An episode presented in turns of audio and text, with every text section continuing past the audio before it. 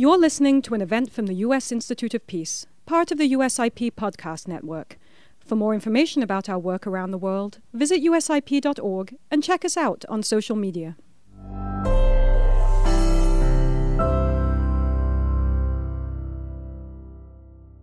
Good morning. Welcome to the U.S. Institute of Peace event on reconciliation and reckoning in Vietnam. I'm Andrew Wells Dang with the Asia Center here at USIP. I'm joined in the auditorium live with George Black and Susan Hammond, and we have online Chuck Searcy and Ngo Xuan Hien, uh, who will be our panelists today. Uh, the U.S. Institute of Peace is the nonpartisan, independent public institution founded by Congress in 1984 uh, with a mission of contributing to prevent, mitigate, and resolve violent conflicts around the world. And in fact, the founding of USIP is in large part thanks to US veterans from World War II, Korea, and Vietnam. Um, and the senators who co sponsored the resolution uh, to establish USIP Sparky Matsunaga and Mark Hatfield uh, both felt that it was necessary to have an institution uh, dedicated to peace building, um, in part because of their experience during and after uh, the, the, war that they were in. Uh, and they knew that every war doesn't end when the guns are silent, it continues for years and years after. There's a uh, a tale of the conflict that can take as long as the preparation and actual fighting of the conflict. So, to coin a phrase, a long reckoning.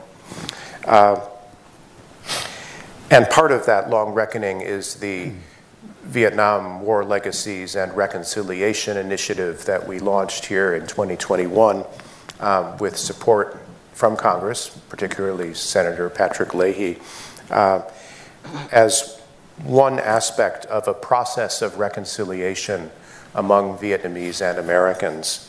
Uh, when we talk about reconciliation here from a peace building perspective, it's a, a process of social and political cohesion that is at an individual level as well as a communal and national level. And all, all aspects of that, I think, will be touched on in today's discussion. Uh, that process involves acknowledging the past and the suffering that took place, restoring relationships among people, um, and developing a collective concern for the common good to address uh, some of those past sufferings. And in a nutshell, that is the trajectory that George Black's just published book, The Long Reckoning A Story of War, Peace, and Redemption in Vietnam, follows. um, this story is one of the most positive examples of peace building in recent decades um, that we know. Uh, it's one that has main characters who are both Vietnamese and Americans, uh, veterans, uh, the Vietnamese diaspora, peace activists, business people, and others. And the people who are with me on stage and online and in the audience are some of the main characters in that story. So uh, it's an honor to be here with you all and uh, to reflect on what we have collectively helped to make possible. Um, George Black's book is published just this week. It's also the 50th anniversary of the withdrawal of the last US troops from Vietnam yesterday. Uh, so it's an appropriate time to reflect on the whole story of the war, which is fairly well known, I think, in the US, and the aftermath of the war, which is less well known. Um, and the main characters uh, in the Long Reckoning are US veterans and activists who went back to Vietnam and worked for their own personal healing, as well as for the restored relationships and lives of people in Vietnam. And I think George captures the story in one narrative more completely than anything I've seen before. For me, it's a real reflective uh, and moving experience since I personally know all of these characters from when I arrived in Vietnam in 1997. Uh, and, uh, and in the years after that. Um, George, I met later uh, when he was researching one of the articles that he published in the New York Times magazine a few years ago about Agent Orange in Laos. And he was looking for some obscure research source that I had worked on decades ago that I had long misplaced. But from that, we got to talking about other things, and uh, glad to have him back at USIP now for, uh, for the second time. Um, so I hope that uh, both the stories about U.S. Vietnam reconciliation and the Long Reckoning book itself will be well known and received. Uh, it's based on many great personal stories, some of which we'll hear today. Uh, so I will first invite George to give some reflections on um, what prompted you to choose these stories. Um, what were the biggest surprises for you as you wrote the book and, and, uh, and did the research? And what do, you, what do you hope will come after it? Those are great questions. Thank you, Andrew. Thank you, Jenny. Thank you, Lise, who I don't think is here, but thank you, Lise, for uh, making this possible. This is actually the perfect venue to launch this book. I can't think of a better place or a better time. It struck me actually as Andrew was talking about the 50th anniversary of the last troop withdrawals, that the first big magazine story I ever did, which had a lot to do with Chuck Searcy, who many of you know, others will meet in a minute remotely. Uh, that was timed to coincide publication with the 50th anniversary of the landing of the first Marines in Da Nang. So it kind of brings a personal little journey full circle for me as well. um, the title, as Andrew says, I mean, what's so interesting about this institution is that the people who founded it realized that wars don't end. And I think that was kind of with me, if I can just say one thing on a personal note, kind of with me from childhood. I had a grandfather who had been gassed in World War I in the trenches in Flanders, and he was bedridden, and he was my grandpa growing up. Um, I grew up in the 50s, 60s. There were still ration cards. My parents used to go and buy groceries with ration cards in Scotland way into the 50s. And when we moved to London in the 60s, the neighborhood we lived in in South London was just full of bomb sites, unrepaired bomb sites. Um, so yeah, it, it, goes on a long time. I've worked since then in Central America. I was just in El Salvador. There is a story I'm working on that has a very, very long incomplete reckoning. Every war is different. And what is interesting to me about this particular reckoning is a couple of things. If you compare the wars in Germany or in Japan, World War II, it was the victor of the war that dictated the terms of the post war with the Marshall Plan and the new Japanese Constitution. And the irony of this one, it, it, was largely for many years the losing side in the war that dictated how the post war process would unfold. Uh, and I'll come into some thoughts about the detail of that. So that, that was the title of the book. And sometimes, you know, I think the, the title of the book is always the hardest thing. In this case, it was super easy because I chanced upon this quote from Thomas Jefferson, 1808. The evils of war are great in their endurance and have a long reckoning for ages to come. It's the perfect title. The other interesting thing that um, some of us have been talking about recently is how when the first reviews of a book come out, what you've got to do, which is hard, you've got to set aside the bad ones and your agent, your publisher, and everyone says, don't, don't worry about bad reviews. I mean, it's been fortunate so far. They've been very good reviews by and large. And uh, but what's interesting about reviews is there's a kind of blind man and the elephant thing with, with book reviewers. What do they think the book is about? And actually, the five or six that have come out so far, including the one on the front page of the Washington Post last week, they're all different. And uh, some of them, a, a lot of reviews, and I think this, I would anticipate this happening later, the Vietnam experience, the idea of the war, is so entrenched at this point. Uh, among, I think, the general public who have read books about it, among veterans especially, and especially the, the grievances uh, in many ways, the very legitimate grievances of veterans about the war and how they were treated after the war. Um, and the story of Agent Orange, which the Washington Post review in particular uh, talked somewhat about, I think all of these things, I would question the ingrained wisdom, the, the, the sort of accepted, received wisdom about what the war meant and how it unfolded. And the book is really set why this map is so important. Most of you, many of you, are obviously familiar with geography.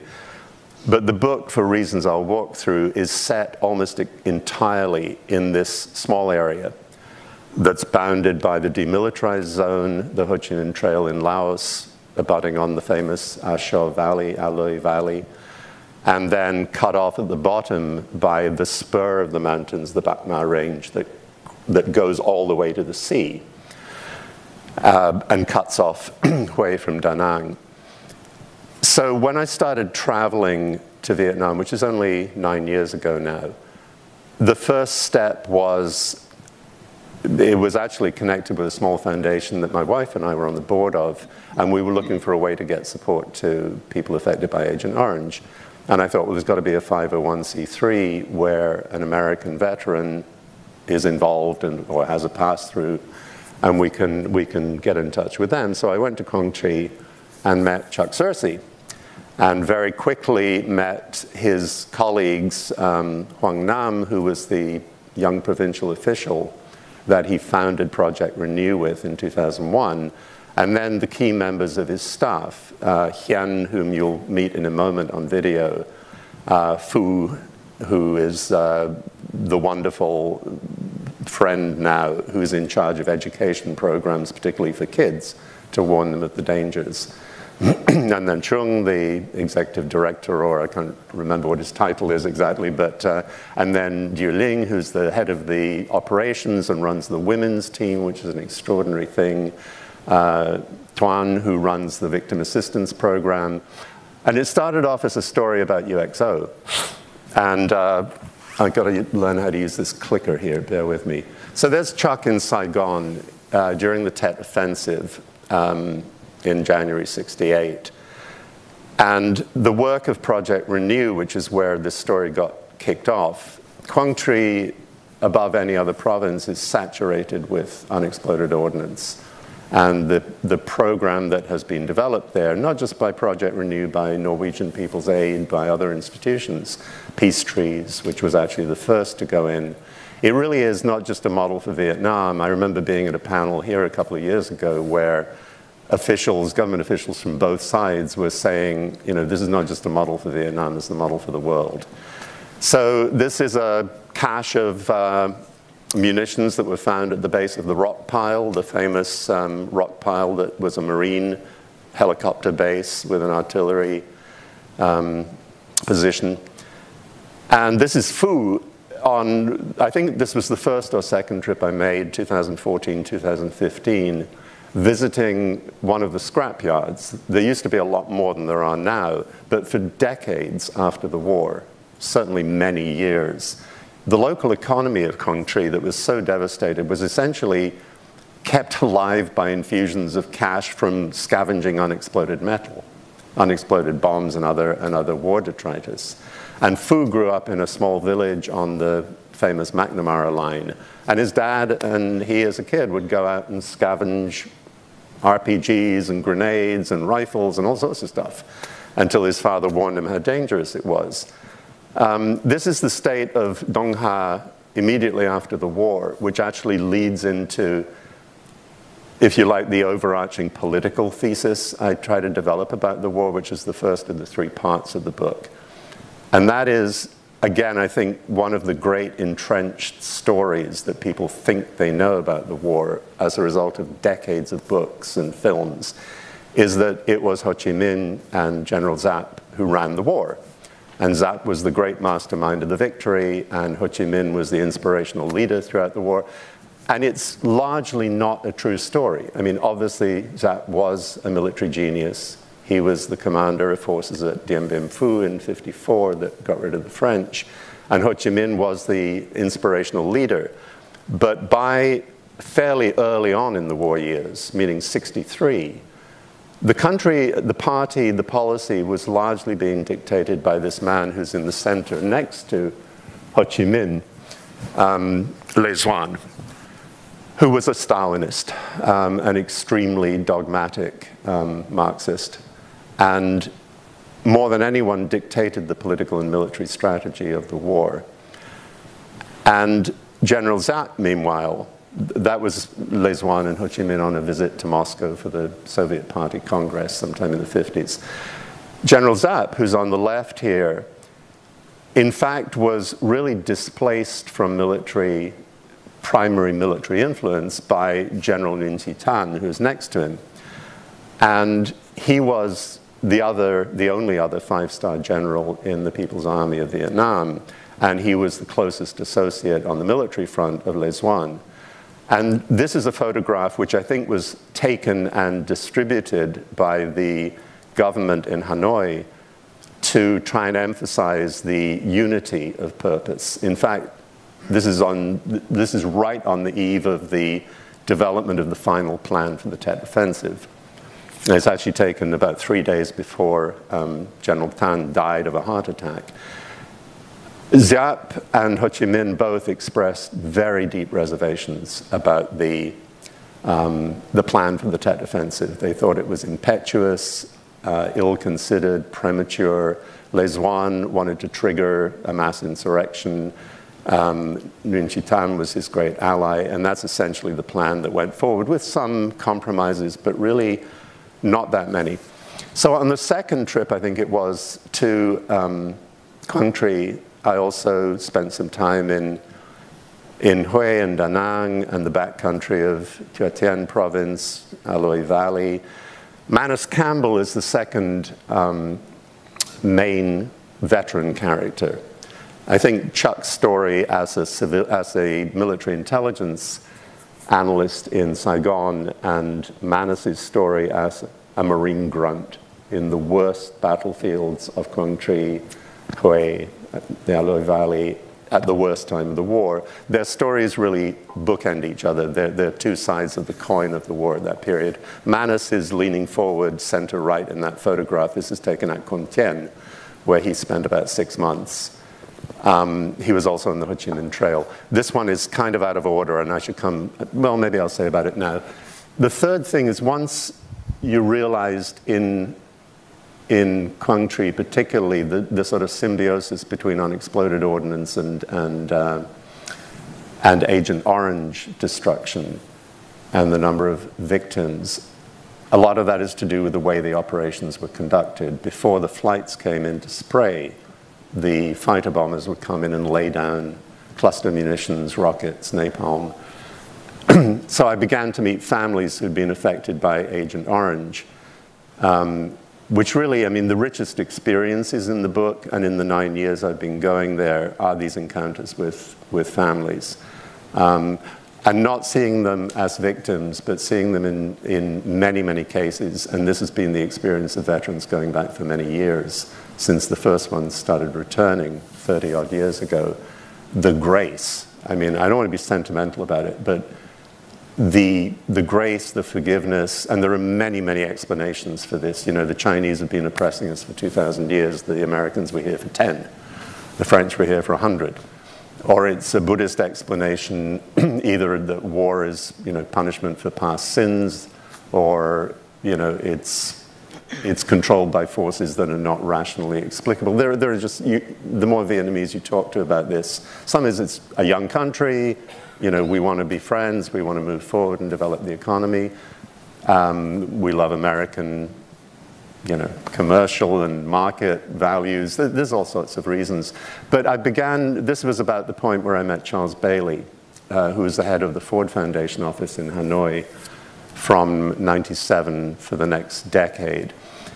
And Charles's philosophy has always been the cleaning up of the hotspots of dioxin in the old air bases is a wonderful, necessary thing.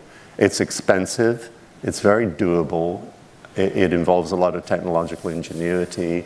Um, it was, relatively speaking, and I mean relatively in relation to the disabled question, relatively easy to finally get um, official approval from various parts of the US government, including eventually the Pentagon. But Charles's insistence, and I think Susan would agree with this, and anyone who's worked on Agent Orange would agree with this, is that the small amounts of aid can accomplish remarkable results to transform victims into something more than victims, into protagonists, into people who, who can lead independent and creative and productive lives. And this is a painter uh, who was, grew up um, in a village just north of, uh, of Bien Hoa in the famous war zone D, very, very heavily sprayed, born with terrible, terrible four limb disabilities He's now a very successful painter. He's a mouth painter. And he's sort of emblematic of this idea that the aid that can go to quote unquote victims of Agent Orange, you know, in the rural areas, a gift of $1,000, the kind of thing that Tuan at Project Renew or Susan in her programs, $1,000 can be transformative to the life of a family. Um, and it's not a lot of money. It really, you know, Charles Bailey refers to it as decimal dust. I mean, Tim knows a lot about even the difficulty of getting decimal dust through Congress, but, you know, th this is not a vast investment, and it should not be. And this is the other great lesson I think that I took. And the, you asked me about surprises. I had sort of initially got to know veterans who were, you know, had been in one way or another traumatized by the war, turned left in their politics or they'd been part of the anti-war movement. But the more time I spent, I'd meet more and more veterans who came from all parts of the political spectrum. And there's one story, somebody that some of you will probably know. There's a Marine in uh, Da Nang, which is the biggest cluster of resident Marines, called David Clark. David is a very militant, you know, outspoken anti-war activist, married to a Vietnamese woman. And he works every year with a die-hard MAGA Trump supporter, um, former airborne warlord, as the unit was called. And every year, through uh, David's wife, Ushi, they buy bicycles at cost price through her connections. And the two of them take these bicycles to the A Shau Valley so that ethnic minority kids can get to school. And the politics are entirely immaterial. Um, there are other groups like that of, for example, conservative evangelicals. This should not, and unfortunately it often is, um, it shouldn't be a bipart- it shouldn't be a partisan matter. There's obviously no reason. This is just simple humanitarian uh, need being met at fairly low cost. Susan's work was really the last piece of the puzzle and the last character who came into the book in a major way. And that was because we encountered each other through the work she was doing with Jackie Chagnon, who's on the left in this picture, in the Lao border area. And that was really, it was the final piece of the characters. Um, I'm sort of out of sequence and I'm going to go to one other in, a, in just a second because it relates to the same area and the same theme. Um, it, it reinforced not only what I think of as this Venn diagram of characters where you have veterans you have scientists, you have humanitarian workers often coming out of the Quaker tradition, and you have the funder who came in and made a lot of the Agent Orange work possible, Charles Bailey at the Ford Foundation. And they all intersect. And at the center of that Venn diagram, I think uh, Chuck Searcy and another character who is very central to the book, who again, some of you know and some of you may have spent years trying to track down because she's famously elusive. Uh, and Susan finally introduced me to the, the legendary Lady Borton, uh, who probably knows Vietnam, I think, more deeply than any other American, was the earliest American to settle there after the war. So anyway, the unifying factor here is this Venn diagram of characters and the geography, and the Ho Chi Minh Trail back in that original map, particularly that section that abuts Tua Tien, the DMZ, that completes the core geography that I'm looking at. And everything, really, every issue, starting with Anne Mills Griffith's issue of, of those missing in action. This was where most of them went down because they were pilots. They were either flying into this area like Anne's brother and were shot down elsewhere, or they crashed on the Ho Chi Minh Trail, in the mountains around the DMZ, in the A Shau Valley, particularly the helicopter uh, crews who went down there by the hundreds.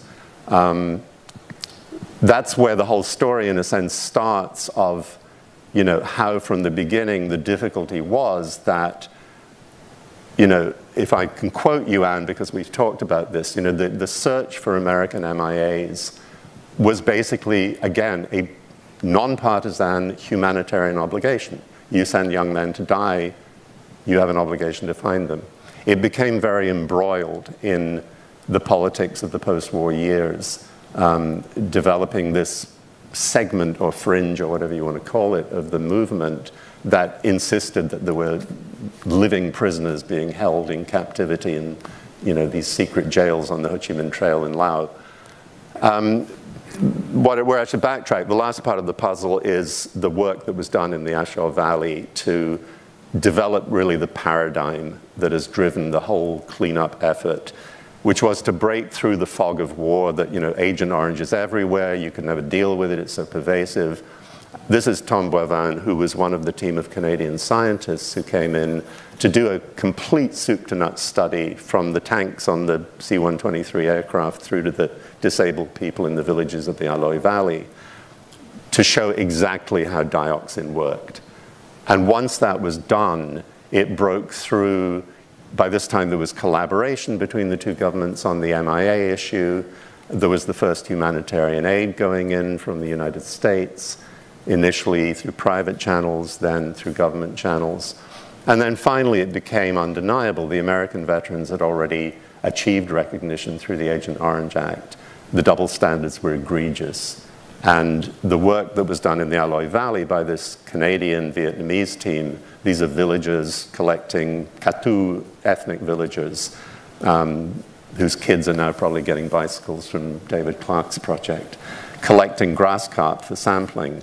A Katu woman very reluctantly giving blood because to them this was giving up part of their spirit. Um, and they had been very militant supporters of the uh, PAVN, the, the, North Vietnamese army, during the war, more than any other ethnic group in the country. And this photograph I like particularly because it really is a photograph of the Venn diagram. Uh, it has on the far left of the photograph Grant Bruce, who is another member of the Hatfield team, and Lady Borton in the center and Chuck Searcy second from the right in the blue shirt. But what's really crucial about this photograph, and I think is the, the unifying theme of the whole book, I think the, the most important sentence in the book is actually in the prologue. And it's a portrait of a Vietnamese woman growing up in Quang Tri with disabled children. And it traces very sketchily her wartime experience, her post war experience, and then this moment 20 years after the war when a small group of gray haired American veterans come to the village and hear the stories. And the leader of the group says, What do you need and what can we do to help? And that is actually the message of this whole book. Every single one of these people, Americans, Canadians, was driven primarily by their Vietnamese partners by asking that question. The Hatfield study was not the Hatfield study, it was the Hatfield 1080 Committee study. It was a Vietnamese project for Vietnamese. Um, Susan's work has been driven by those same impulses, and she'll talk about them of uh, going into villages. What do you need? What can we do to help? Um, and I think that's the most important theme. In the middle of in the center of this photograph uh, with Lady is her originally assigned from the um, government to be her companion, minder, whatever you want to call it, way back in the 70s, and uh, became a dear friend, Phuong. And uh, they've remained very close. I just sent a copy of the book to Phuong with Lady last week, um, two days ago. She went to Hanoi. So that's really the message. You know, it, the lead is given by the Vietnamese partners. The early science, I won't go through the details of who these people are. The early science on, Viet, on, on Agent Orange and dioxin was done by Vietnamese scientists. They were derided by the American government as propagandists. They were serious people. this Dr. Ton That Tung was a world renowned liver surgeon, and liver cancers were the first real epidemic that, that the Vietnamese doctors began to notice in the war. And Ton That Tung was publishing articles in The Lancet, you know, one of the two great medical journals in the world, during the early years of the war. These are some of his followers and, and acolytes. And Ngoc Toan on the right um, was a young OBGYN in Hanoi who did work with Dr. Tung. Her husband actually was a general who commanded forces at uh, Khe Sanh. That's him. Um, Hong Kao was then the head of Committee 1080 that worked with the, um, with the Hatfield teams for several years. And Le Zai on the left here with his wife, who was an artist, he was really the key figure who in interacted with Chuck Searcy, with Lady Borton, and, and other Western researchers. And then the book culminates with, I think, one of my favorite images in the photo sections, which is the culmination of this whole process. This is Ambassador Dan Kritenbrink, who was ambassador there until two years ago, and many of you know. And this is lighting incense at the great Ho Chi Minh Trail, uh, Quang Tri, Truong Son Martyrs Cemetery, 33,000 people who died on the Ho Chi Minh Trail. And in the center with him is Hoang Nam, who is now the um, vice chair of the People's Committee in Quang Tri and the founder with Chuck Searcy of Project Renew. So this photograph to me kind of brings the story to a, not a conclusion, I would never say that, there is no conclusion to this. Uh, dangled at the end of the book. Is a chapter called Unfinished Business. And that touches very briefly on some of the things that have to come next, one of which is this extraordinary initiative by USIP, partner organizations in Vietnam, the Ash Center at Harvard Kennedy School, finally to assist and bring full circle the story that Anne started. Uh, bring full circle the, the search now for the Vietnamese war dead missing, of whom there are, of course, many more than, than there were Americans. That's one thread at the end. The next one, which I think is, you know, by common agreement and has been discussed on past events here, is bringing the Vietnamese American community and the returning Vietnamese into the picture more. And part of that would be honoring the Southern war, war dead it's a long, long process. There's a lot of resistance politically still to that. But there are many, many chapters still to be uh, written uh, about this book. If there's a paperback edition, which I hope there will be next year, um, I would very much like actually to add a chapter about this search for the uh, search for and identification of the Vietnamese missing. It was a big part of a story I did recently in the New Republic magazine which is essentially a kind of homage to Senator Leahy and to, and to Tim for the work they've done. Uh, but it centered a lot on this question of finally accounting for the Vietnamese war dead. And I'm overrunning on time, and I will stop there. Okay, thanks.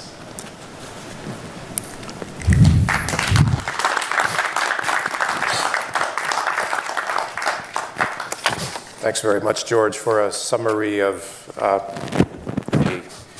long story through some compelling pictures uh, and, and personal recollections. Uh, we'll have time to discuss with George uh, and our other panelists, but before we do that, I would like to uh, introduce Chuck Searcy, who is joining us from Atlanta. Good morning, Chuck. Can you hear us all right? Good morning. Yes, I can. Okay. Can you hear me? Very, very well, thank you. Yeah. It's great to see you. Uh, as I was saying, Chuck is one of the first Americans I met in Hanoi in the late 90s. You'd already been there a few years by that time uh, as the representative for the Vietnam Veterans of America Foundation, and then later the Vietnam Veterans Memorial Fund, uh, Veterans for Peace, and along the way, Project Renew uh, as a joint effort between uh, Quang Tri province and, and American supporters uh, to clean up UXO and landmines, support livelihoods, and in recent years also engage with, with Agent Orange victims. Um, Chuck, I know George's book tells a lot about your whole trajectory from uh, your service in the war uh, up to now. I'm interested in the, uh, the point at which you decided to move back to Vietnam uh, in the 90s. Uh, what led you to choose that, and how has that changed your life mm-hmm. since? Well, it has had a, a, huge impact on my life, and it has really uh, shaped shaped my life for the last 25 years or longer. Um, I, I did not have any intention of, of coming back to Vietnam and staying and working for a long period of time. I uh, almost accidentally came back to Vietnam in 1992 uh, because a, an old uh, a fellow veteran uh, in the army with me came to Atlanta for a convention, and we had dinner together. We hadn't seen each other for some years, and it turns out he had also been thinking he would like to come to Vietnam um, just to see the country in a time of peace. And by the end of that dinner, we had decided to come back together as tourists.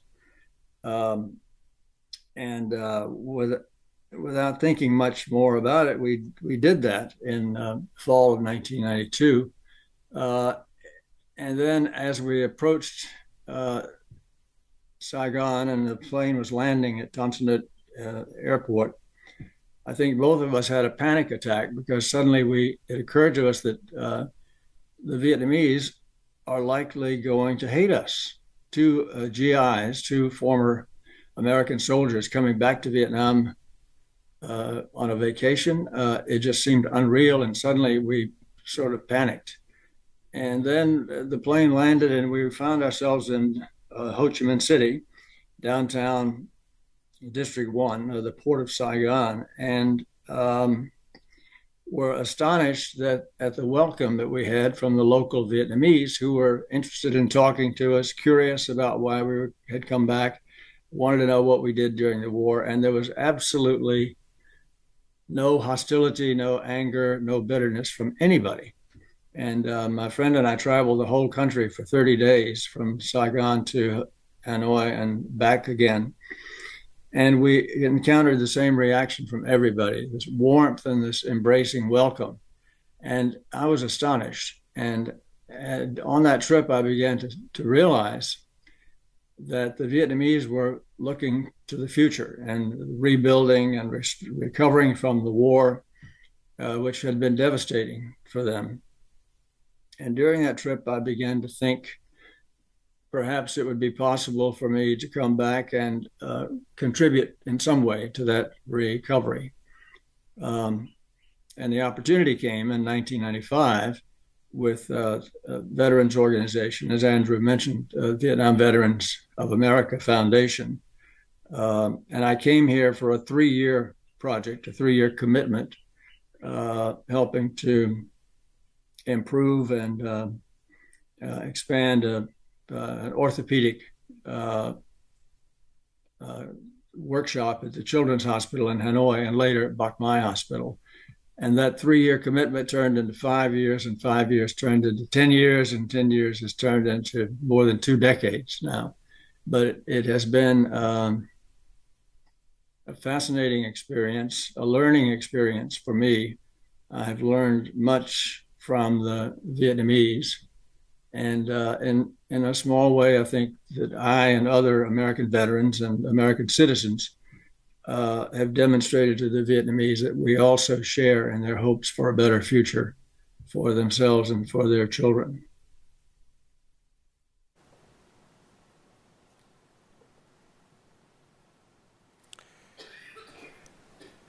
Chuck, what has changed in, in recent years, uh, and uh, how do you how do you see the story's continuation at, at this point that you've been part of?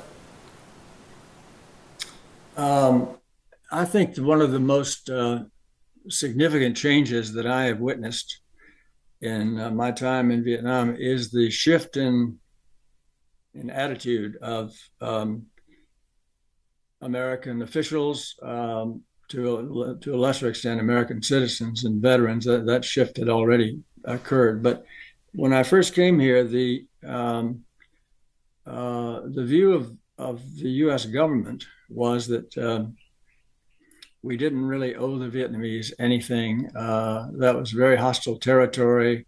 Uh, if we started talking about uh, the problem of bombs and mines and uh, Agent Orange and the legacies of the war, uh, that opened us up to uh, to legal liability, and we didn't want that. it was a very complicated issue, and the U.S. was was very standoffish, um, and would actually end uh, meetings if the subject of Agent Orange was brought up. So there was a, a, a an attitude of uh, hostility during those early years and complete absence of any cooperation. That has gradually uh, changed thanks to the efforts of people like uh, Charles Bailey and uh, Lady Borton and Senator Patrick Leahy and Tim Rieser and others that George uh, mentioned. But the shift has occurred uh, gradually but but steadily to the point where today uh, the situation is completely different. Not only is there an absence of any uh, hostility between the two sides, there's now um, complete cooperation at so many levels that it's almost uh, staggering. Uh, I never thought I would see the day, for example, when uh, the U.S. government not only is, is funding most of the cleanup effort um, in the uh, in ridding the country of bombs and mines, but also is contributing uh, funds and expertise for the dioxin cleanup, as George mentioned. But that's now extended to assistance to the families of presumed victims of Agent Orange uh, the, the, the wording and the characterizations may be slightly different, but everybody knows that, that that's what the intent is to help families who've suffered from consequences of the war. Um, that is now an open engagement, and in fact, the U.S. Embassy and American personnel here are looking for additional ways to engage. Um, uh, one example is um, the uh, War Remnants Museum in uh, Ho Chi Minh City, uh, which has changed names several times. It, when I first came here, it was called the American War Crimes Museum. Uh, it's changed now to the War Remnants Museum. But the staff there and the director, the, the leadership is planning uh, to refurbish that and to improve it. Um, and uh, they're now receiving direct assistance from through USAID from American institution, institutions such as the Smithsonian Museum.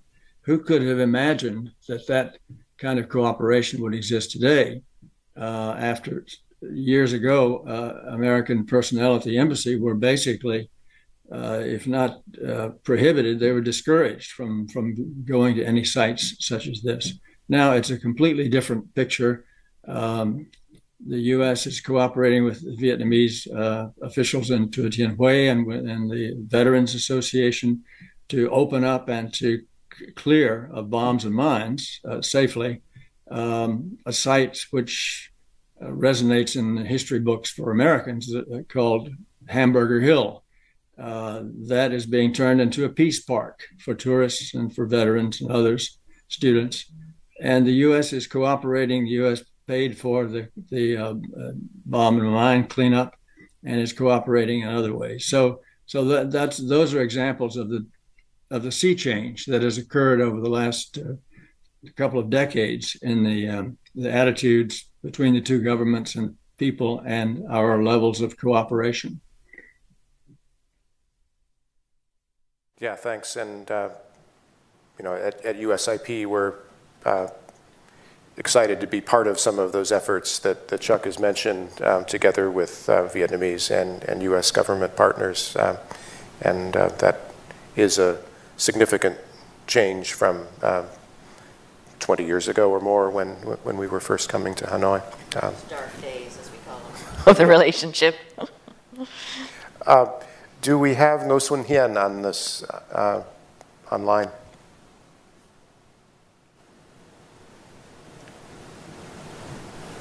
Yeah, hi. Hello, Good evening from Vietnam. Hi, Hien. How are you? I'm, I'm, very, I'm, I'm great. Thank you. I, I just finished uh, 10 kilometers uh, run. Uh, There yeah, you are on, on picture. Great. To refresh myself. Thanks so much for joining us. And uh, Uh, it's my honor. so uh, Hien is uh, the development and uh, community manager at Project Renew in Quang Tri and uh, has been uh, active in uh, this work to clean up um, the consequences of war for, for most of your life, right? Uh, and you are also one of the main characters in, in the long reckoning um, of the people that George met and identified as the, the core uh, team uh, working in, in central Vietnam. Um, and you, you have a uh, uh, moving and impressive life story yourself. Um, how did it come about that you started working with U.S. veterans uh, like Chuck Searcy? And what has that meant to you in your career in, in light of your, your life story? Uh, thank you very much, uh, Andrew, uh, for your question. Um, this year uh, marks my uh, 15, 15th uh, year of uh, my uh, joining Project Renew. Yep. And um, taking part in this um, conversation, uh, talking about the book of my friend George Black, um, it's, uh, it's uh, our honor uh, because uh, we, we, we feel very uh, honored to be a small part of the book. Um, I've been working with uh, since 2008. Uh, I am now uh, 48 years old um, and a father of three. And um, I, before joining Renew, I worked uh, as a teacher of English in a high school in Khe Sanh, uh, where uh, you know um, the, the former combat base of U.S. Marines. And um, for two years, and in 2000, I was transferred to work uh, for a Swedish funded project uh, on public administration reform at the uh, Provincial Department of Home Affairs. And um, one day in May 2008, I saw a, um, an, um, an announcement of recruitment at uh, Project Renew. So I applied, uh, I sent my application, and I was um, offered for interview. And I met uh, and Chuck Searcy and Hoang Nam, the two co-founders of Project Renew, interviewed me. And, and I, I was uh, accepted uh, to work at Project Renew. And um, 15 years have passed, and uh, I think that uh, together with other colleagues at Project Renew, we think that Project Renew is on the right track. Uh, Project Renew uh, has proven that using the existing uh, institution and with the local uh, staff members, we can have deal with the war legacies in Trị. So um, um, and, for uh, U.S. veterans, my uh, you know I, I feel I'm pri- privileged to work closely with Chuck Searcy since 2008, and I am the uh, the only one among nearly 300 staff members of Project Renew who had uh, opportunity to travel with Chuck Searcy to the States for three times. And uh, for those 15 years, I have uh, met and befriended with many American veterans. Most of them uh, are the same uh, as so as my late mother. You know, my mother, she was a Viet, she was a Viet Cong. She uh, uh, in 67, 69, the period uh, that saw the fierce fighting between the, the, uh, the NVA and the U.S. Marines with ARVN in Quang Tri province, and she was three times wounded. And um, when I told her about uh, my intention to work for Project Renew, she was totally supportive. And uh, it was in 2009, and I was contemplate, contemplating introducing my mother to such But then she passed away in September 2009, just one year after I, I joined Project Renew. But I think that is the all the um, um, I think that she's uh, yeah she, she you know up in heaven she's always you know looking down you know on her son.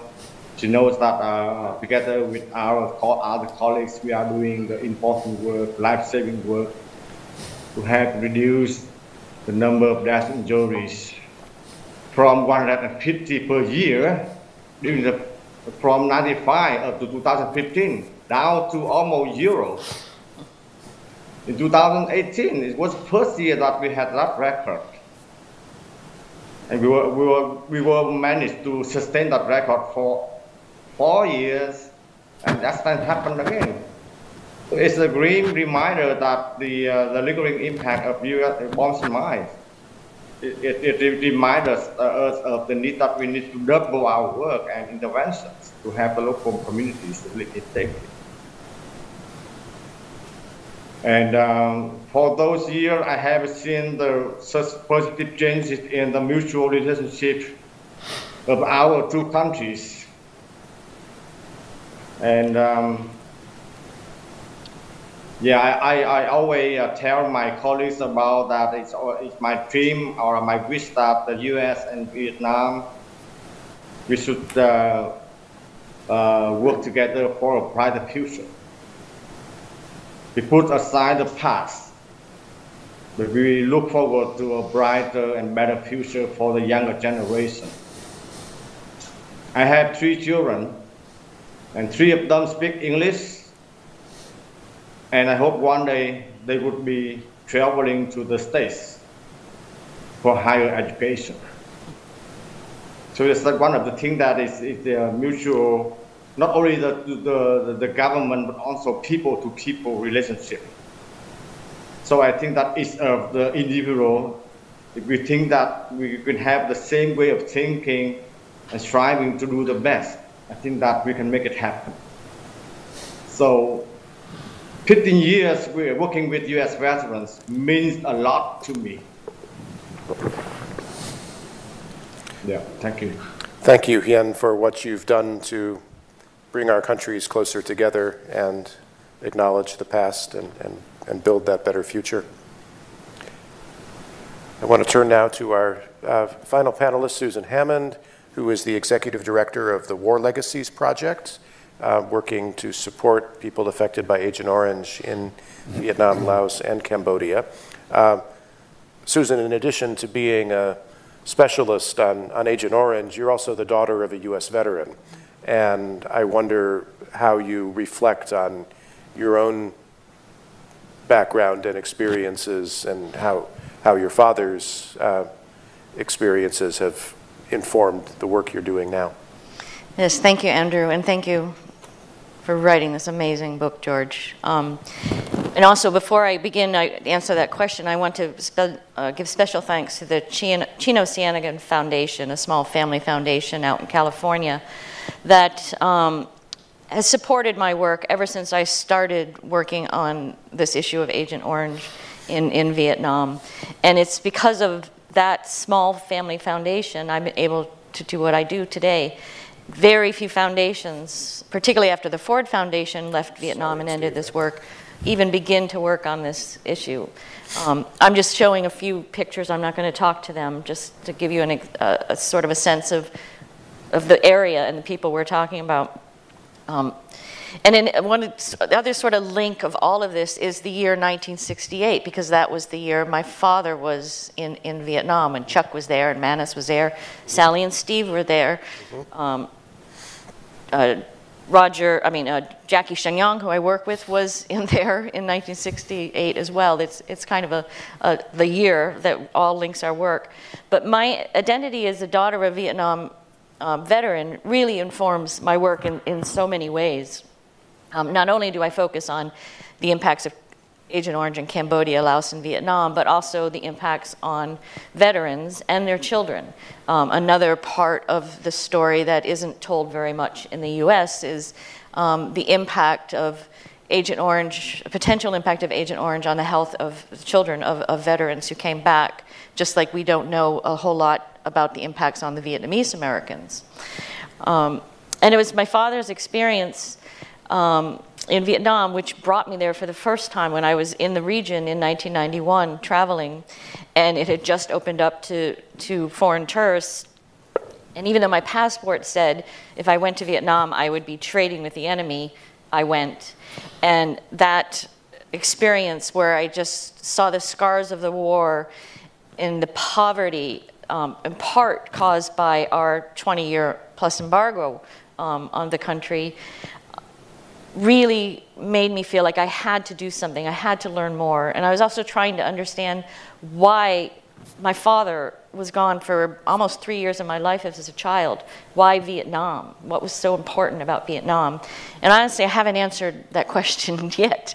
And you know, I'm now in my late 50s. Um, but that trip brought me to what I would steal from Senator Leahy, the title of his, his autobiography, to the road taken I, that trip changed my, the whole trajectory of my life, and I knew I wanted to do more in Vietnam.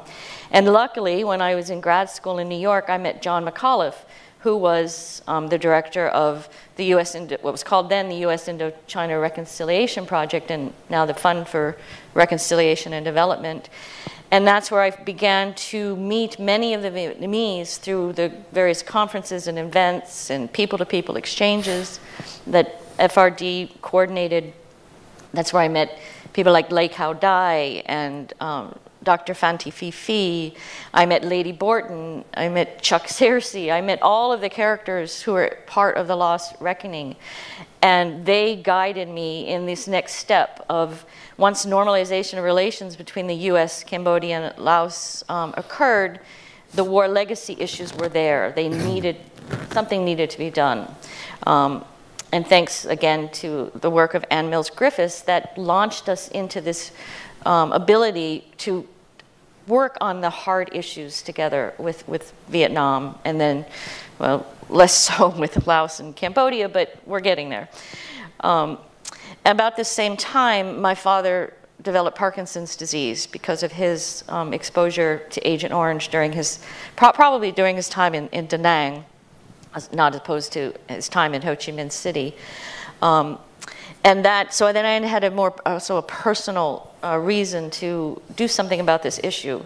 And with John, I met um, one of the first um, people who was um, impacted by Agent Orange in Hanoi when we went to the family of General Tu, I think it was.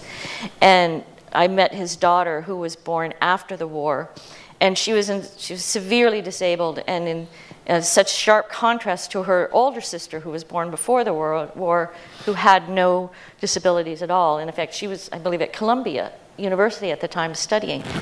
Um, so that contrast between those, you know, who, like in my family, I'm one of I'm one of eight kids, and seven of us were born or conceived before the war, and my younger brother, luckily, did not have problems, but that could have been my story of my family. My father could have come back, and we could have had, he could have, my mother could have had children um, with disabilities like many other veterans had.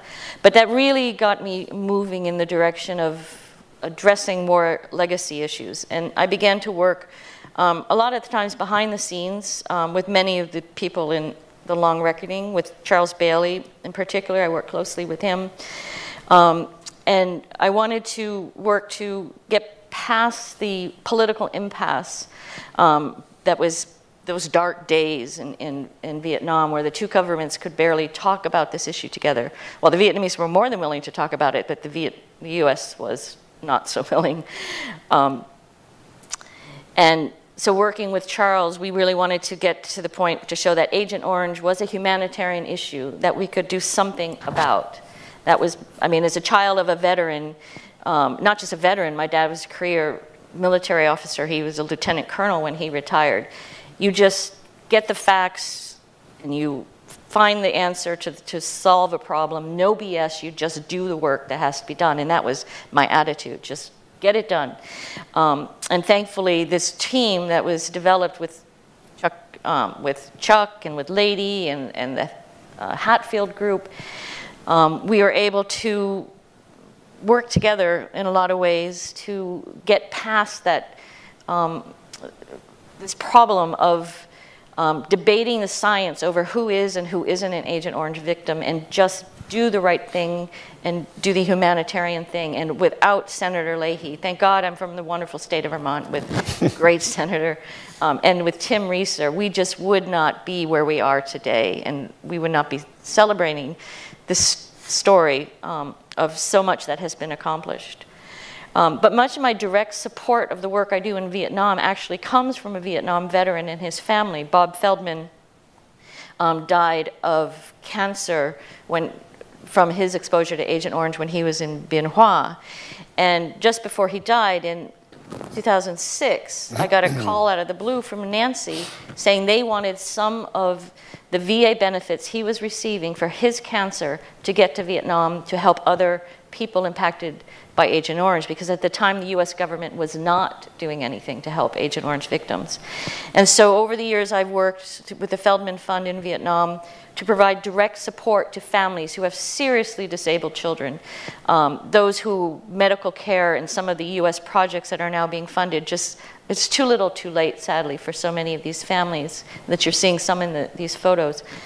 Um, we go work directly with the Quang Nam Red Cross.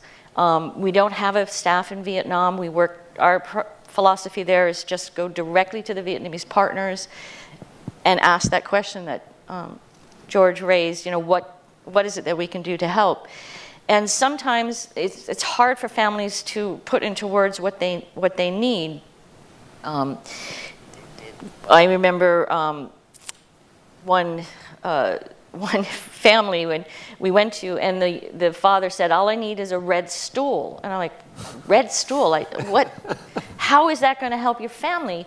And he told me, Well, I'm getting old, I'm a bike repairman, and I can't squat on the ground anymore. But if I had a red stool, which costs like $2, I could help my family. But he was spending all of his resources to help his two disabled daughters. His wife had died. That he wanted a red stool to continue his work. And so we bought that red stool, of course, but also bike repair uh, materials and a pump so that he could then work on, on motorbikes, not just bicycles. Um, so it's, we really try to do what we can to find the family's needs because these pro programs that the U.S. funds is, you know, a lot of rehabilitation and um, changing um, the, the system in Vietnam to help the Vietnamese um, provide services to people with disabilities. But what I find in so many families is families, they're struggling day to day to um, care for their children because they're stuck in this cycle of poverty. Because if you're caring for a severely disabled child, you're, you lose a caregiver. I mean, you lose a uh, income, um, someone who can earn an income in your family. It takes hours of a day, of a person's day, to feed their child, to clean their child, to, um, to prepare the food. They can't leave them alone, or they're, fear, they're afraid to leave them alone in their home to go to the fields to work because someone could come in and hurt their child. They're especially fearful for their daughters. Um, and so, if they don't have a family member who can take care of them, they're, they're, they're stuck. Um, so, we do what we can to bring um, programs where the family can earn an income at home. Or we have thousands now, after 15, almost 17 years, of Feldman cows roaming around the hills of Quang Nam because a cow will then have a calf and that calf will have a calf and soon you have a, a cow bank, a literal cow bank in your, in your front yard.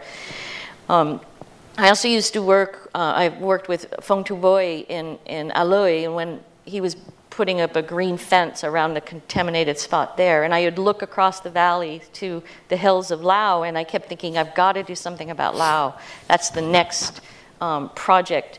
Um, I did a little bit of work in the early 2000s with Roger Rumpf, um, but then sadly he got very sick and passed away. And I then continued to work um, after uh, with his wife, um, Jackie Chagnon, who wanted to continue Roger's work, and that's the story that um, well, it's partly in this book. It's in this book, but also it's in the um, uh, article that George wrote in the New York Times about uh, how we didn't know the impacts of Agent Orange in Laos really because that was a secret war. A lot of that information is still classified. Um, the U.S. finally released the records in the early 2000s, which is how Roger was able to get some of his work started and Hatfield also went in and tried to get a little bit of testing done at that time. But we didn't know how many people were impacted by Agent Orange. And it wasn't until 2018 that we really were able to get our, our work started there. Um, and we have found the same number of or same types of disabilities that you see across the border in Vietnam. And if they could, if they were born just 15 kilometers away, they would be getting some of the support from the U.S. government. Um, it took, it's taken a long time to get that information, and, and we still need to, to do some further surveys. But thanks again to George's article in the Times and the work of Leahy and um, Tim, the U.S. has now finally been able to allocate um, in two different appropriations $3 million to Lao to help people along the Ho Chi Minh Trail that were sprayed with Agent Orange. Um, that project hasn't yet begun the embassy in, Hanoi, in Vientiane tells me they're in negotiations. But I also know we have to make sure that the funding gets to those who we believe are impacted by Agent Orange and not just spread out widely to people who are, may have disabilities regardless of cause. And finally, in Laos, what we don't really know is are there any um, dioxin hotspots? We, we know there won't be a Bien Hoa or a Da Nang, but um, we have heard from Air America pilots that there was a, um, a small spray program in, again, in 68 or 69 um, out, out of Long Chen where they loaded planes with herbicides and they sprayed the areas around, around Long Chen. Um, I suspect there's dioxin in that soil, and, and the appropriation allows for some funding to, to do that research but we're hitting a wall with the U.S. Embassy, almost like we did back in the early 2000s, that they don't believe that there's dioxin there. It's not probably no dioxin hotspots. And I always, I just say, it's an easy thing to find out. You just test the soil. If it's there, we deal with it like we've done in Vietnam. Um, so there's a lot more to do in, in Laos. Um, thanks to a lot of the characters in the Long Reckoning, we've gotten this far in, in Vietnam, but we need we need more to our team. We need, we need more um, to keep this work going. We need more people, we need more money. we need to put an end to this story eventually. Thank you, Susan. Uh, please join in thanking all of our uh, speakers. Uh, and before you leave, do you have any uh, question or comments? I wanted to call on you. I know you have to go. Jenny has a mic behind you. Yes, in fact, you know how fascinated I am with all the good work you've been doing, and I appreciate y'all mentioning that is because of the long work that we did that we were able to finally, finally get to the situation where we could provide the kind of humanitarian assistance we needed. They're all projects I believe in. It's not doesn't necessarily I may agree with every bit of the language that's used sometimes to make us feel more guilty than some of us really deserve. But it does mean that what you're doing is, in fact, re- reconciling and, and addressing the damages that inflict people that are hurt so badly by warfare, which none of us support. So it's uh, it's a pleasure to get to see you again. I hope. I'm sorry I have to leave so soon. Uh, I'm here a short time because I now live in gorgeous San Diego area in California. And Jay Veith, who was here earlier, will be uh, the incoming executive director of the league once we can get things sorted out. And he's very experienced too. So thank you all for what you do. Keep up the good humanitarian work. We'll do the same. And if it wasn't, she's right. If it wasn't for what we started earlier, I remember many times when the Lao or the Vietnamese would refuse to have English language training or humanitarian assistance or anything uh, to do with the war because they didn't want all those dangerous Americans running around.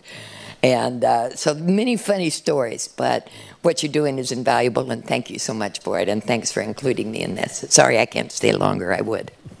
Thanks so much for being here. And Thanks, Anne. Yeah. Uh, we have a mic uh, going around the room, so welcome your questions to George, our other panelists. Uh, comments and reflections. And also for everyone who is watching online, please enter your questions and comments uh, directly there on the website, and uh, we'll be able to share some of those questions soon. Uh, Brent. Good morning. Thank you. I'm Brent Glass, uh, Director Emeritus at the uh, National Museum of American History at Smithsonian.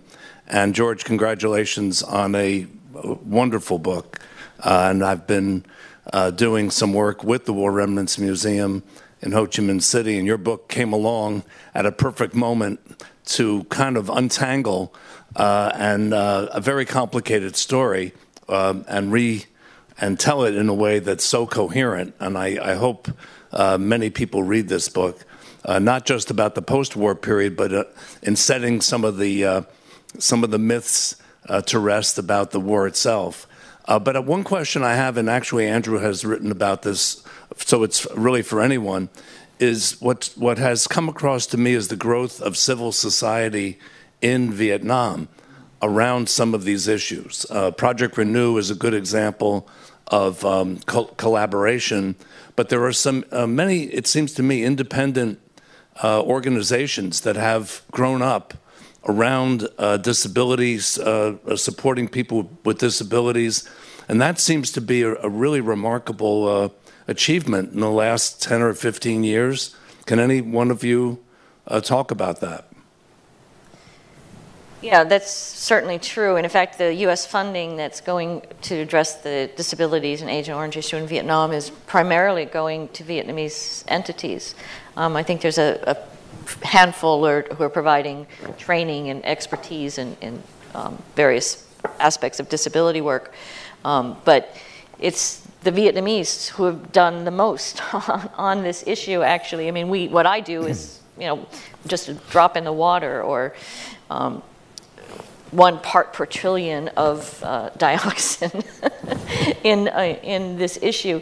Um, so yeah, that's, that's very, very true. Not so much in Laos, um, but in Cambodia also has a very, very active um, nonprofit sector um, that's working on various issues, in, you know, human rights as well as development and war legacy issues.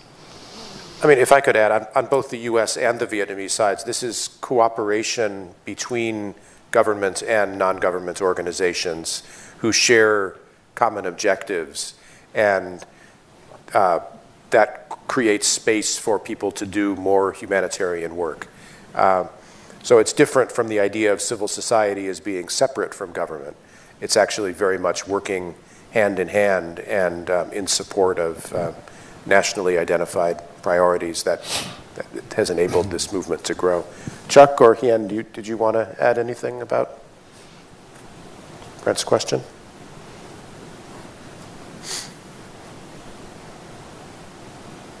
Let's go on and you, we'll come back to you. I think Chuck was going to Chuck, yeah. Is muted? You're, you're muted. I was just going to say to Hien, Hien, you can answer this better than I can.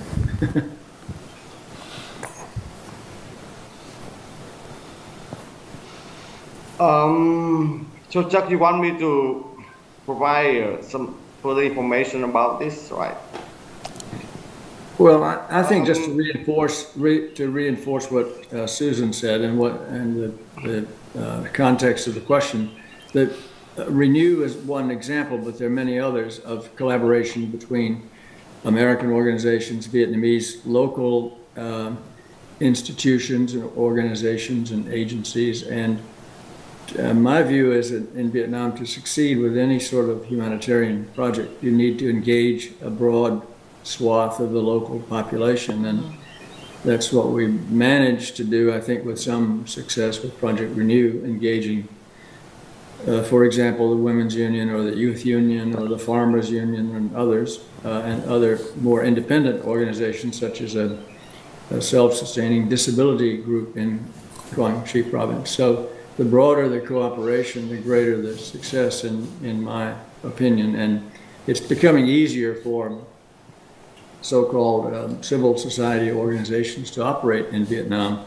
uh, without much uh, uh, suspicion from the government, which was the case two decades ago. So, and I think that will continue to improve.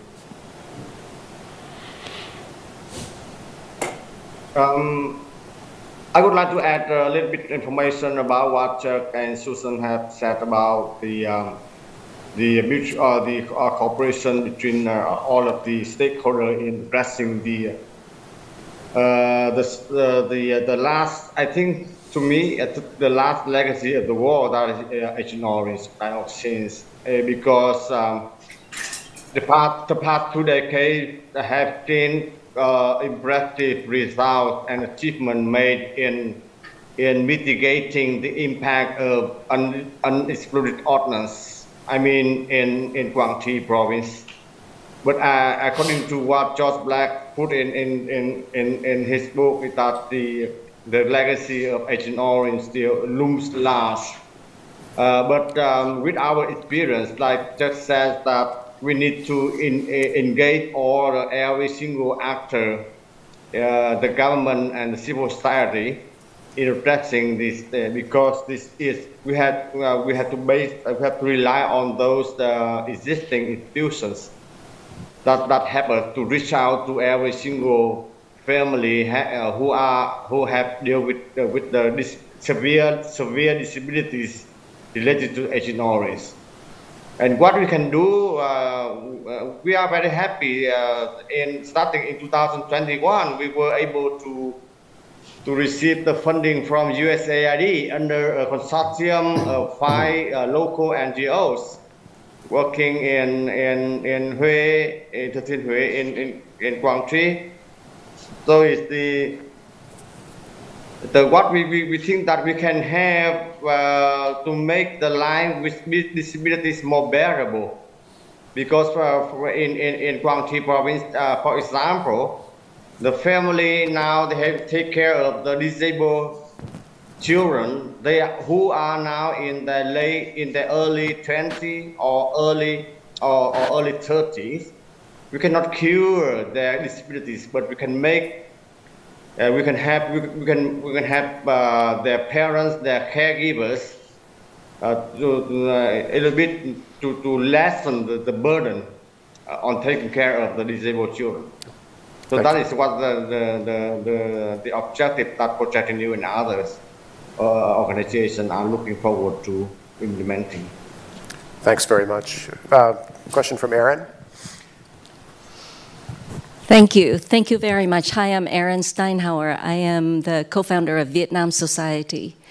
I'm just so glad. Uh, first, thank you so much for all of your amazing work. It's really heart um, warming for a Vietnamese American to see how much you've done for my country. Thank you. Second, uh, I'm so glad, George, that you brought in sort of at the almost your last sentence. Let's bring Vietnamese Americans into the conversation. Uh, reconciliation, in my mind, is about rebuilding bridges between people and not just countries. And people uh, such as Vietnamese Americans, which now there are 2.5 million of us in this country, um, have endured and have gone through uh, just as much sufferings. Um, but we came to this country, and we now, many of us are American citizens. We're doctors, lawyers, business executives. We have made it very well here but we also like a seat at the table when we talk about reconciliation and rebuilding for the future. in particular, as we talk about issues like displacement, um, forging peace in the future, um, really reconnecting uh, generations that have been born here uh, to back to their countries as well, um, etc. And making you know when you talk about war legacy, that is war legacy as well. And so I, I hope, uh, George, that in your new book, in the new chapters of your research, that you uh, reach out to people like us um, and um, for us to share many of those stories and our hopes and dreams for the future.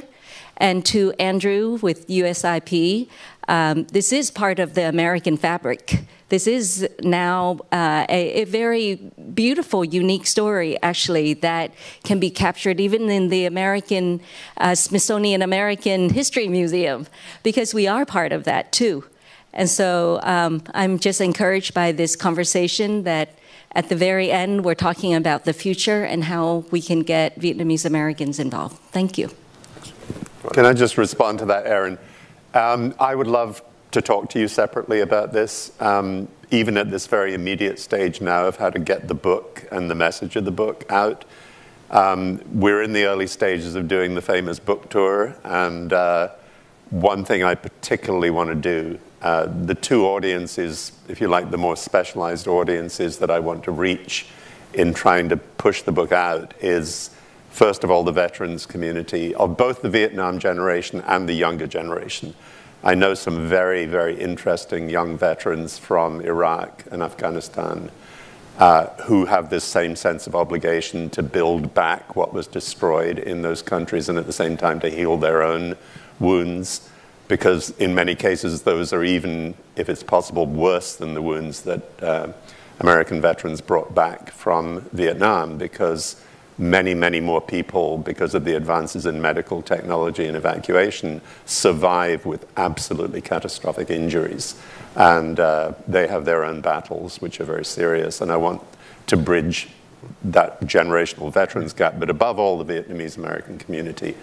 And I would love to get your advice and other Vietnamese American leaders on how to approach, identify, arrange events that would appeal I've been talking to people in Seattle, for example, um, which seems to be very connected um, to the to the Vietnamese American community, some other cities. But if we could talk, I would really like to do that. Jenny, what? Uh, I, may yeah, I add yeah, a comment to what? Of course. Can I comment on what Erin and George just said? I, I totally agree.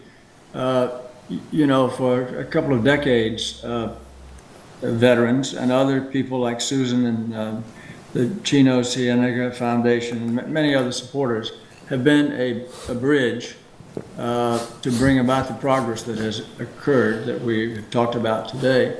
But in the future, uh, you know, a lot of us are getting older and we're not going to be around so, so long. And it's really essential, I think, to reach out to the Vietnamese American community, uh, a, a, new generation of bright, uh, engaged, uh, very sensitive young people, younger than we are for sure.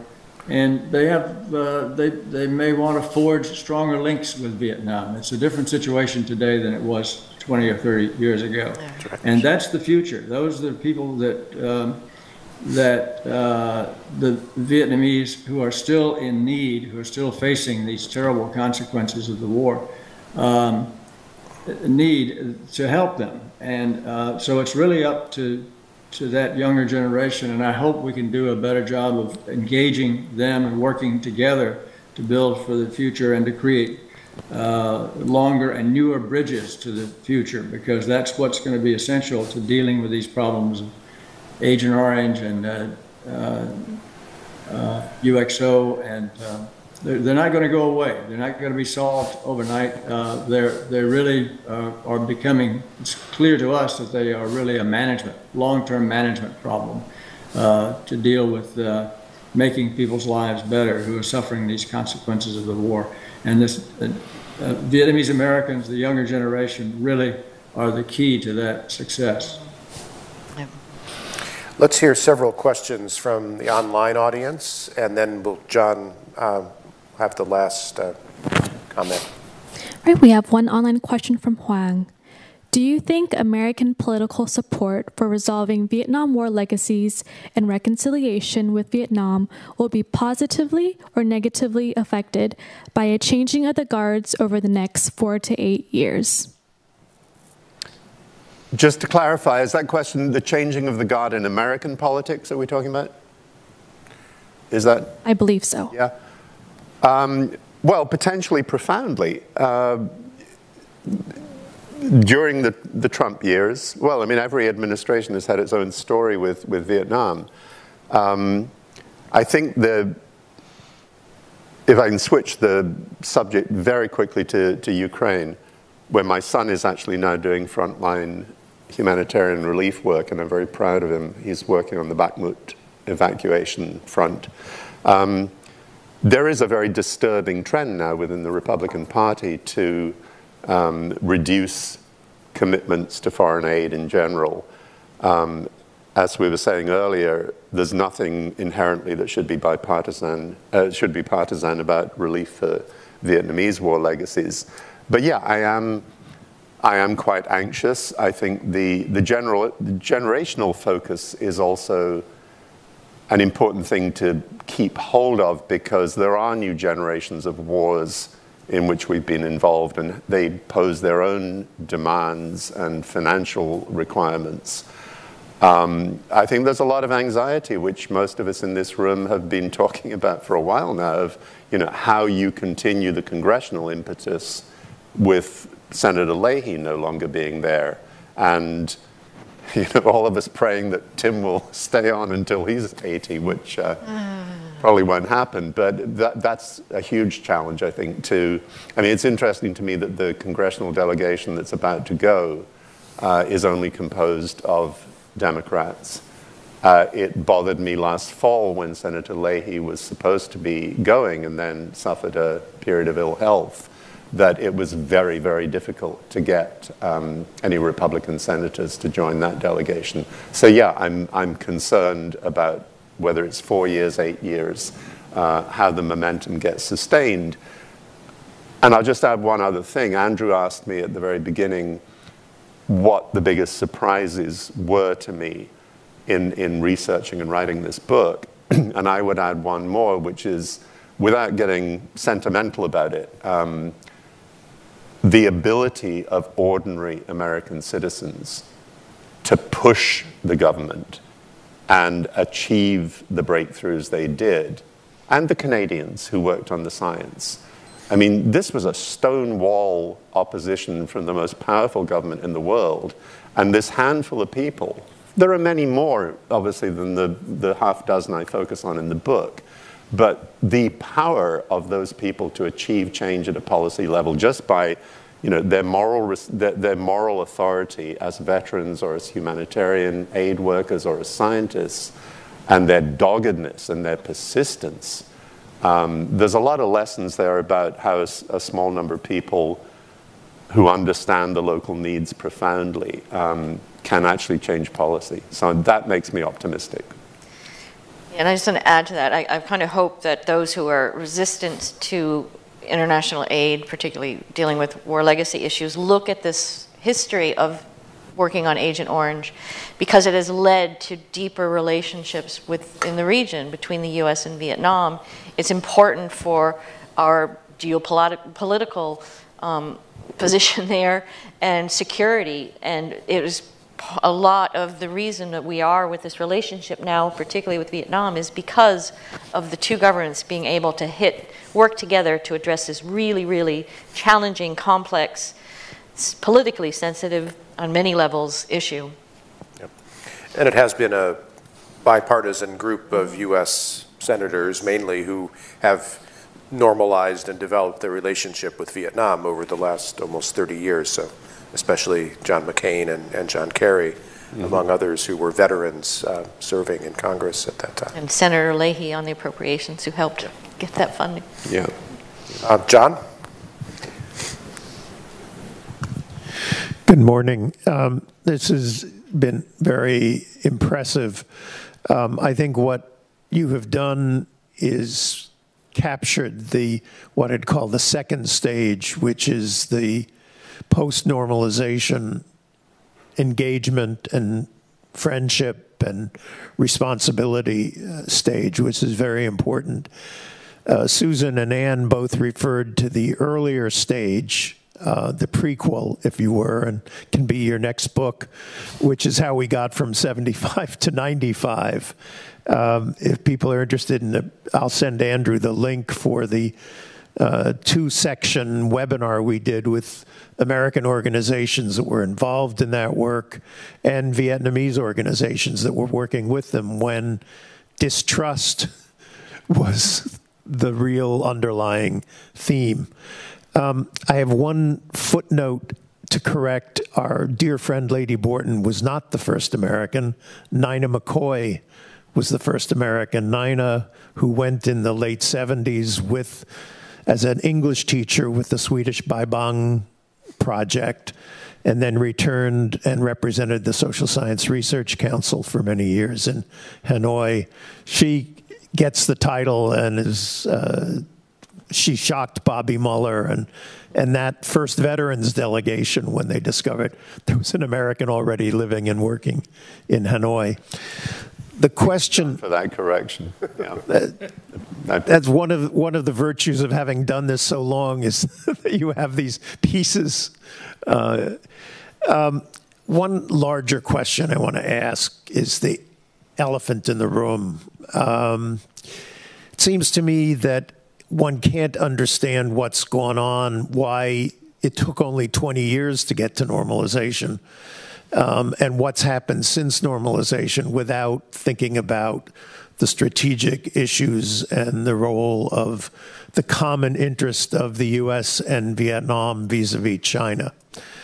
And the uh, I mean, the tragic irony of it is that it was our fear of China which drove us into this horrible, disastrous, unnecessary, humanly destructive war. But it's now our common fear of China that has, I don't know how much you evaluate, how you and Susan and Chuck evaluate that as, as the underlying factor that has pushed ahead this process, which I think you've admirably described what the human dimension of that is, what you know, what the moral dimension is, what the linkages question is. But I, I must say that I'm really feel that all that we have done would have not moved as far as it has without this underlying question.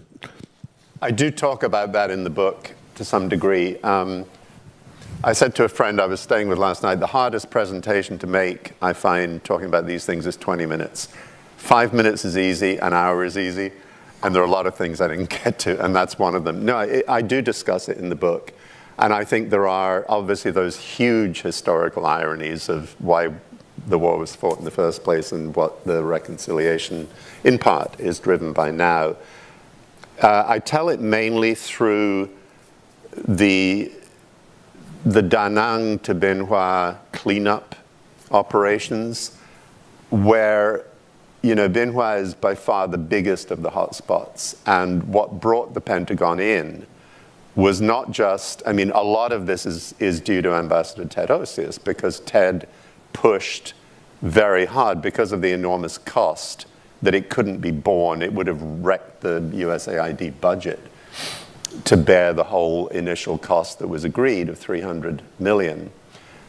But what swung it strategically was that Mattis and others saw the strategic importance. It had been building for several years, starting really with the Da Nang cleanup and the first you know, Coast Guard cutter going in, which ironically was a cutter that had been used in the war um, to, to sponsor Navy SEALs and special operations insertions, which is also kind of ironic.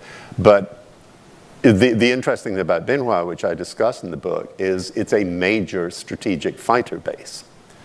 It's, it's, a, it's the major base in South Vietnam, the old South Vietnam, for the People's Air Force, and it has a squadron of fighter bombers whose job is basically protecting interests in the South China Sea. So, yeah, you're absolutely right.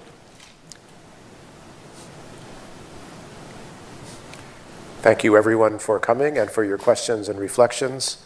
Um, thanks again to George uh, and our other panelists, Yen, Chuck, and Susan, for sharing with us, and for everyone for being here.